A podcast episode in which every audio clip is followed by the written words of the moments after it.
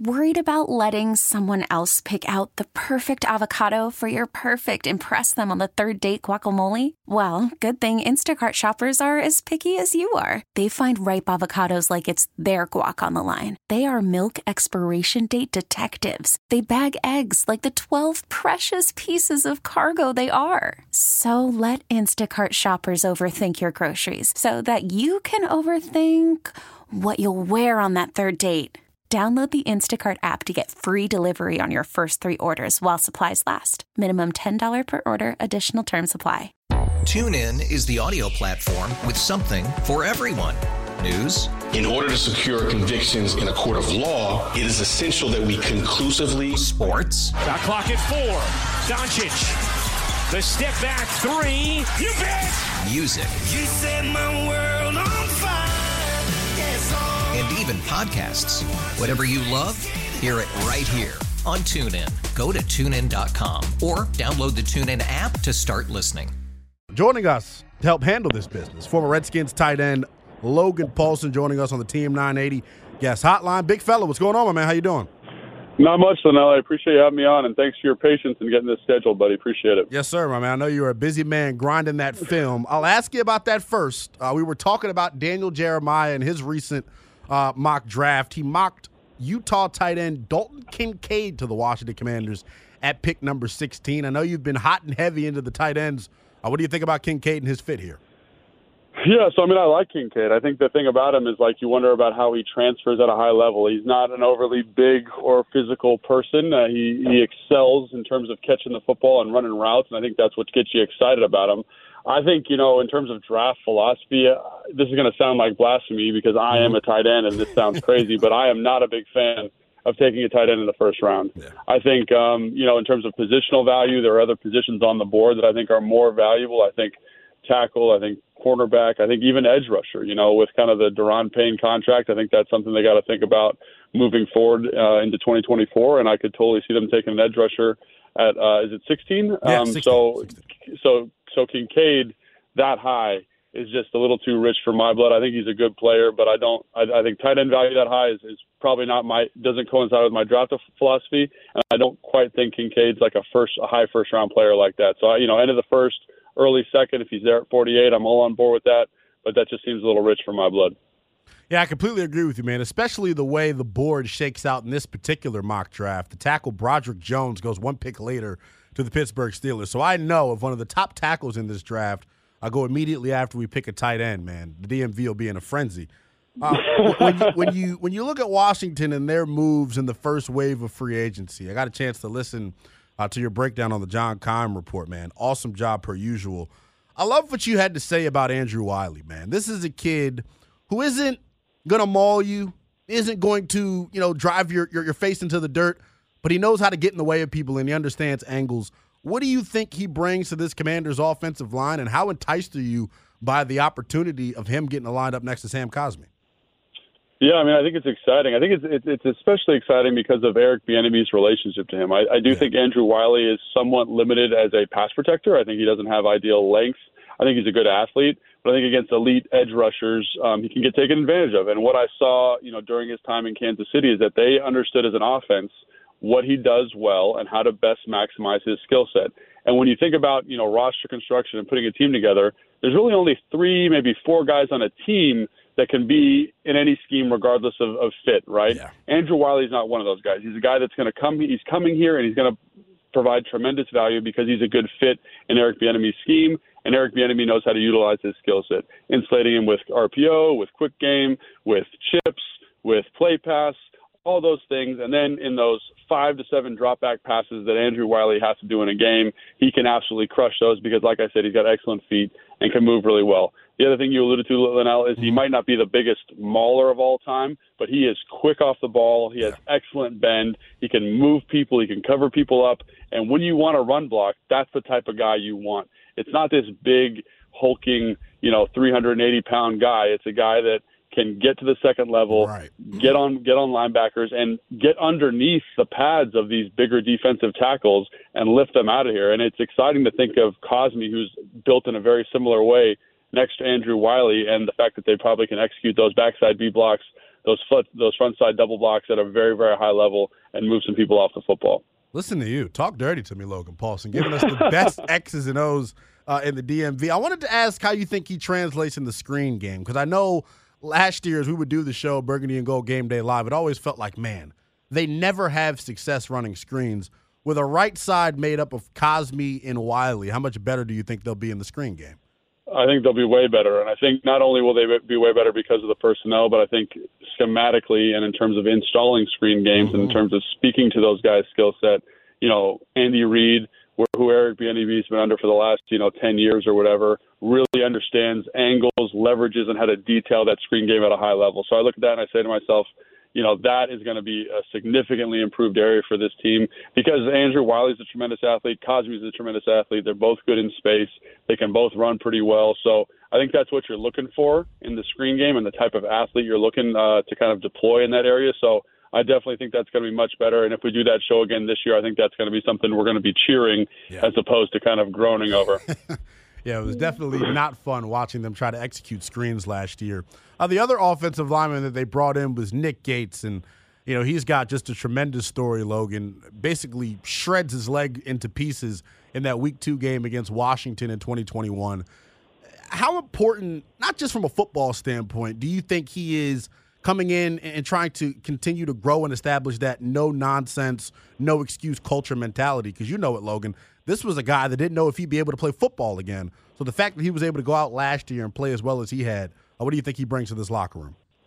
Yeah, I mean, I think like you kind of talked about that no nonsense mentality, and he's a guy that when you watch the film, you can tell he enjoys that physical kind of brutish element of football at the NFL level. He is a tough son of a gun. I got to sit down and do an interview with him, and he really harped on the idea that he sees himself as an enforcer. He's a guy that likes to, again, kind of get on you, you know, push you past the whistle, hunt for those personal fouls, put those defenders in a frustrating position. You know, he's not the best athlete in the world, but he's he's physical, he grinds, he's tough, he's gritty. He's exactly kind of what you want for that swing guard spot, a guy that could maybe challenge for starting center for starting center snaps. But I think as a swing guard, you feel really good about him because he is a good pass. He's a, he's a solid pass protector at guard, and he plays with a, a nice toughness and grit that um, you know obviously Wes Schweitzer played with.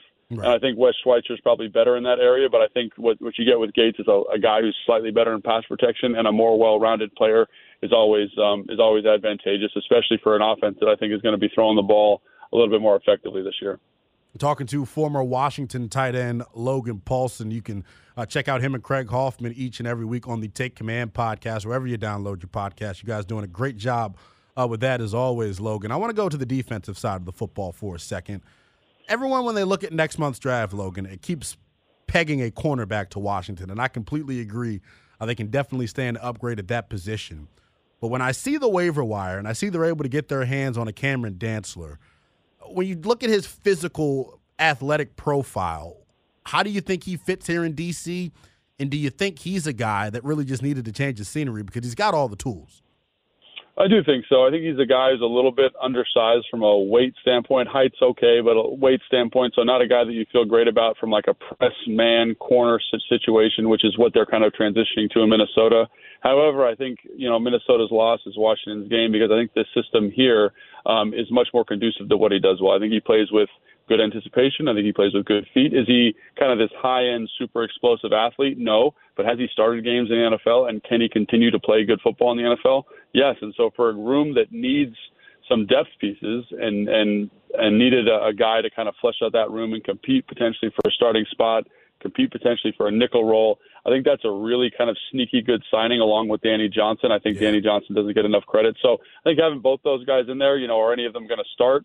Probably not, but do they kind of give you depth? Do they give you confidence in that room? Yeah, and does that prohibit you from drafting a cornerback at at, uh, at 16? Yeah. No, I don't think so. But I do think that they're good depth pieces, and that's something that we've been talking about. You and I have been talking about. Mm-hmm. You know, the, the guys in the media have been talking about for two years now. They need depth in the cornerback room, so I think these are great depth additions. Speaking of the cornerback spot, Logan, like we mentioned, that is going to be an area that, that folks expect them to target uh, very early in next month's draft when you look at the scheme that Washington wants to deploy defensively, who are some corners that make sense from a scheme standpoint? I look at a guy like yeah. Kelee Ringo, and I wanted to get your opinion on him. Yeah, so Kelee Ringo is interesting to me because I think he's got you know he's six two, he's two hundred five pounds, he ran a four three, he's he's a freak. But the thing is, when you watch his film, you see that his his athleticism is somewhat limited to like a linear plane, right? So he doesn't mm-hmm. open his hips and turn and run well. And I think in this system, I look at the kind of the prototype guy for that. I say that I say that's probably Benjamin St-Juste. So obviously, you know, I don't know if any of these guys are going to be available, but Christian Gonzalez, Witherspoon are kind of the guys at the top of the list. Uh, Deonte Banks out of Maryland's another guy that I think is very interesting. Even Joey Porter, I think, is probably a little bit too stiff to operate at a high level in this cover three quarter 6 structure that Jack Del Rio runs.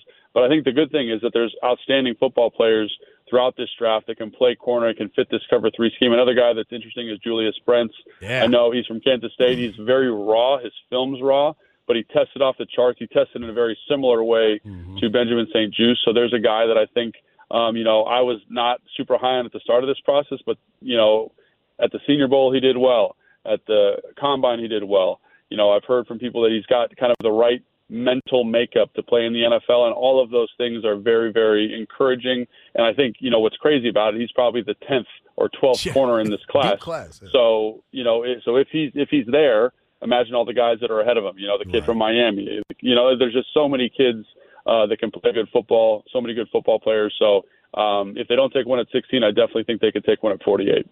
Yeah, it's definitely to me what makes the pick at 16 so interesting because, like you said, there is you know a pretty good amount of depth at the biggest positions of need for Washington. Talking about cornerback, and to me, offensive tackle is another area where I really think they got to hit it off at. Uh, going back to the offensive side of the football, I know you've gotten some time to sort of dive into Eric Bieniemy's offense and what he wants to run uh, here in DC. Now that you've gotten the chance to do that, how do you think Sam Howell fits into this? Yeah, I think it'll be really interesting to see what they do because obviously the offense they run in Kansas City is so influenced by what Patrick Mahomes can do and, and his skill set. You know, Patrick Mahomes is is a unicorn. You know, and I know that term gets thrown around a lot, but he he you know, if he were to retire today, there he's in the conversation for maybe the best to ever do it, which is a crazy thing to say because he's not that old. But he he he he works magic. So what I what I'm hoping from Bieniemy is that he knows how to elevate the skill position players here in this offense, min- min- mitigate the kind of high level responsibility of Sam Howell, give him easy throws, which he's perfectly capable of doing, especially if they're able to run the football at a high level. So I look at all this stuff and I say, like, I want an offense that may might look like it did Kansas City's offense did with Alex Smith at the helm, right? Yeah. A little bit more heavy personnel, a little bit more run first, kind of working those play action shots, finding easy opportunities, and I think that's what Ron wants. I think Eric Bieniemy can provide that, and I think it's really about just maximizing what Sam does well, which is getting the ball out of his hand quickly and use, utilizing that that ex- extremely uh, impressive arm, you know, and throwing the football down the field. So um, I think as long as we see some of those things that speak to Sam's strength, I think this offense ca- can be very dangerous.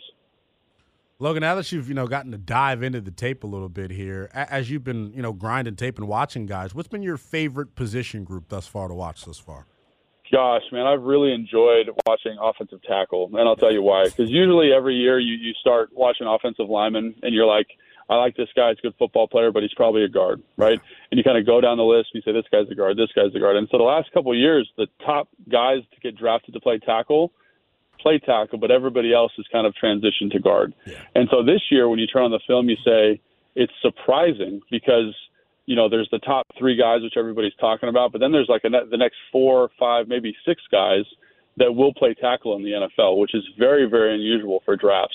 So that gets me excited. That, that a position that is is usually very, very hard to come by, very, very hard to kind of um, plan for. All of a sudden, there's five, six, seven guys in the draft this year that could play right or left tackle depending on your preference tomorrow, which is very, very exciting. Now, the rest of the league knows that. Right. And as a result, because those guys are so rare in terms of their skill set, they're going to get pushed up boards.